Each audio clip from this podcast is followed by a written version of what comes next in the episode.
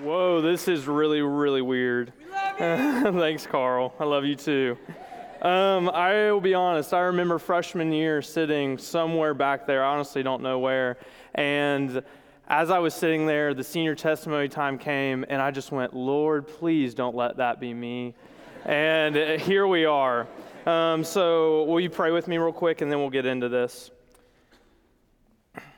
Holy Father, um, thank you so much for bringing every person in this room here today. This community that Covenant has is unlike any other, and I'm so beyond thankful for it. God, I pray now that you would use me as a vessel, speak through me, speak your glory, help me glorify you.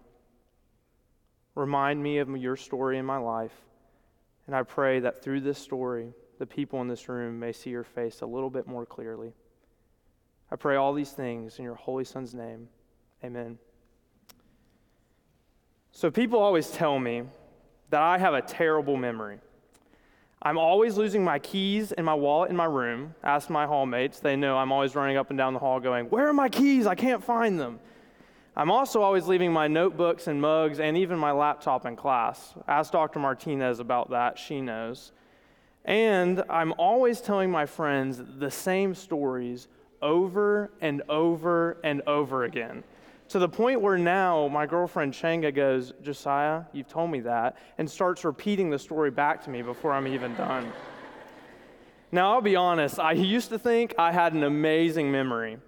And every time someone told me, Josiah, your memory sucks, I would just ignore them and be like, well, you're wrong.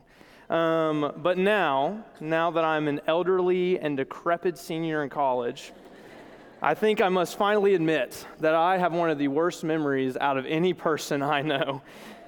And I've come to know that because I was asked recently to speak in chapel, obviously, because I'm here.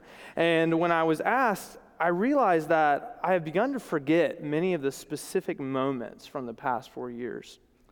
Now, even though I don't remember all the specific little details of the past four years at Covenant, I do know that God has revealed himself to me in ways that I had never before known. And today, I want to share some of those ways with you. What I want to share with you today is a story. It is a story which I really had not given proper thought to until the past year or so. It is a story that I've begun practicing to give words to as I've shared my testimony each year with my hall and with my RA staff. It is a story which my friends and mentors at this school have encouraged me to consider more than I had prior to my time here at Covenant. It is a story which I now feel God is inviting me to share with you so that maybe through the tale of my life, you may somehow see the face of God in those around you. The story begins like this a young woman left the doctor's office in disbelief, shame, and fear. Her uh, heart was heavy with the news she had just heard. Her mind was clouded by thousands of voices which fought for her attention. Not knowing what to do or who to turn to, she picked up the phone and dialed her mother's number. She shared the news with a broken heart. The shame of her sin sat heavily on her shoulders and as the moments passed, the reality of sin's consequences were settling before her. The voice on the other end of the phone responded, not in anger or condemnation, but in love. Out of grace, my grandmother spoke to my mother, encouraging her that while she may feel alone, that she was not. She told her that she was loved and that I too would be loved regardless of the circumstances of my birth. In that moment, my grandmother did not know this, but she was speaking into existence the theme of God's life for me and the pattern which it would take throughout the rest of my life. My mom, having grown up a Christian her whole life, became pregnant outside of marriage. After that first call with my grandmother, my mom called my biological father. She explained to him the news and asked for his support and provision. But in a strange moment of God's grace, he did not respond in the same manner as my grandmother. Instead, he said the best option was to have an abortion.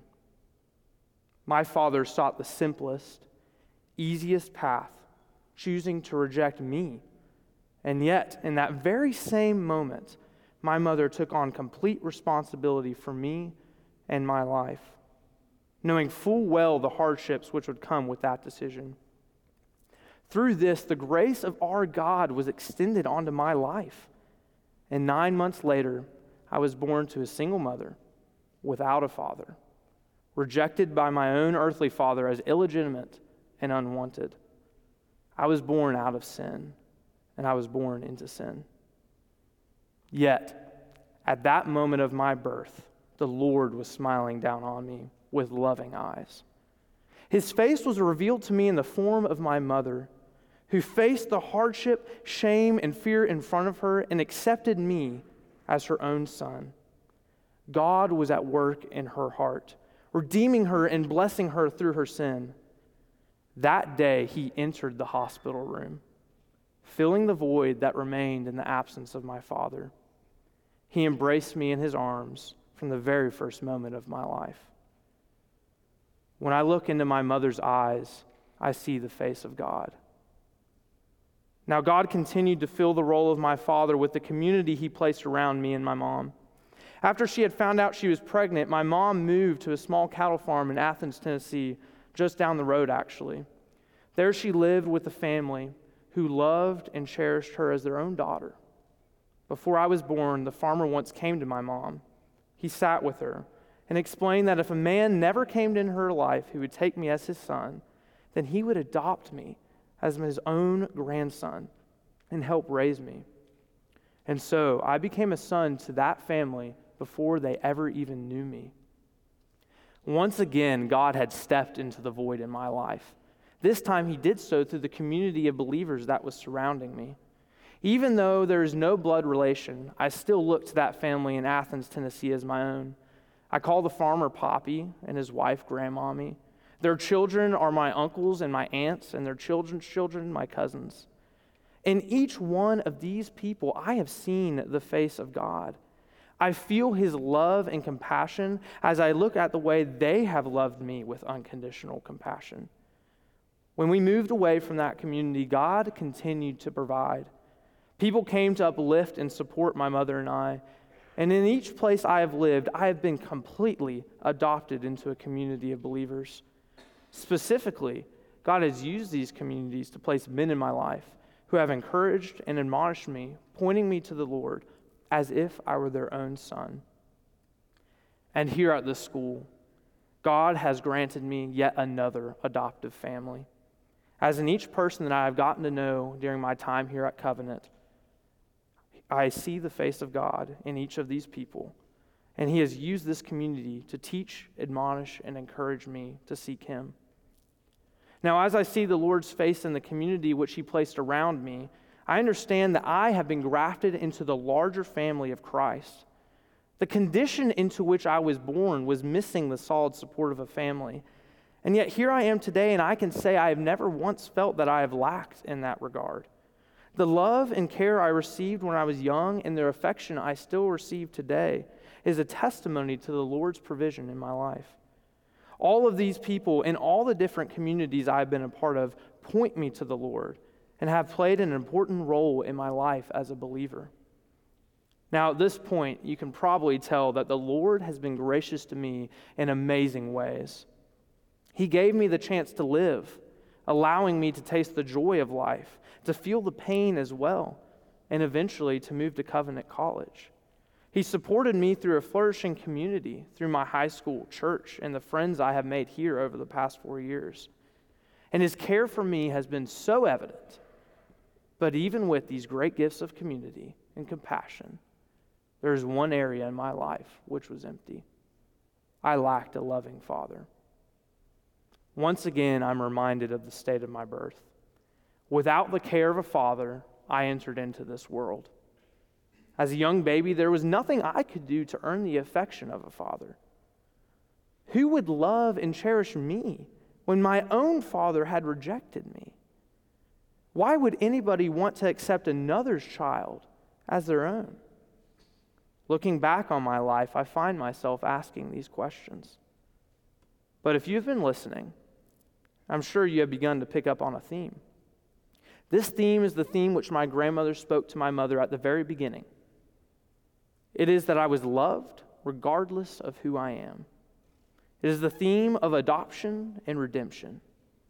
Even though I was born in a broken family, God provided the love of a mother whom He redeemed. Even though I was born without a father, He provided a community who, though I was not their own, adopted me as their child. And even though I lacked a father, God took up the mantle of fatherhood in my life, even before I was born. I know now that these gifts were more than sufficient for God to bring me to his throne in my life. And yet, in his abounding love and mercy, God gave me one more gift of grace. A year after I was born, I got to attend a wedding. This wedding was the union of my mom to the man who would become my father. And during the ceremony, my dad knew he was as much accepting me as he was my mom. And he accepted that calling completely. My dad has been more of a father to me than my biological father ever could have been. He has accepted me wholeheartedly as his own son in such a way that looking back on my life, it is hard for me to even recognize that He is not my Father. He has disciplined me, rejoiced with me, and sacrificed for me, pointing me to the Lord in everything that I do. When I look at my dad's face, I see the face of God. It is the Lord who provides in the places of our lives where we feel the most inadequate, the most unloved, the most despised and rejected, God is sufficient. I know now that even if my dad had never adopted me and I had lived under a single mother, the Lord would have provided. God had already provided everything I needed in life a loving mother, an adoptive community, even an elderly farmer who chose to adopt me as his own. And even though he gave me so much already, he still chose to grant me the gift of an earthly father who has loved and supported me in astonishing ways. Covenant College, in all this, I am left with one message that my father has been with me all along. That from my mother's phone call to the delivery room to my adoption day and up to this very moment, I have never lacked a loving father. God has had compassion and mercy on my condition in this world. He has brought me to Him despite my own sin and in spite of the sin I was born into. I am a son of God, adopted completely into His family, grafted in as if there was never a moment which I were not a part of it. This story is not just my own. We all share in the mercies of our Lord. He accepts each one of us and adopts us as his own children. He cherishes us. In my life, I see his face in all those around me. I see it in my mother, who chose to have me in face of the pain and hardship. I see it in my poppy, the farmer in Athens, who told my mom that he would adopt me as his own. And I see the God's face in the face of my father who God provided out of mercy and love, and who has raised me to this day to glorify him in everything that I do. I hear his joy and I hear his laughter through my friends at the school. I feel his presence in the cool air of the mountains and the quiet meadows of Tennessee. Where has God revealed himself to you? It took me many, many years to see his face through my story. I rarely shared this part of my testimony with others. I rarely recognized the weight that it has carried in my life. I simply accepted it and moved on. Yet, over the past four years, God has been revealing to me how much He has loved me through this part of my life. And today, I stand before you, the product of the love and commitment God has granted me. But I still struggle. I struggle every day to see the love God has given me. But if He has taught me one thing in life here at Covenant, it is that He has been personally involved in every single second of my life, and that He will always be there. today, I want to encourage you to look to your own story. Where has God provided for you? Who is it who is loving you? Who right now in your life is pointing you to the Lord? Covenant College, where do you see the face of God? Let's pray. Holy Father, I pray that we would always remember that you are not just a far off and distant God, that you are our Father. That you have loved us in unimaginable ways, that you have rejoiced with us and provided for us, that you delight to give us good gifts, that you delight to see us smile and laugh, that you sit with us in our pain and hardship, and that you are always beside us. God, I pray that this, this message would touch the hearts of the people in this room and that you be glorified through it. God, I pray that as we leave this place, we would glorify you in everything we do. It's all in your Son's name I pray. Amen.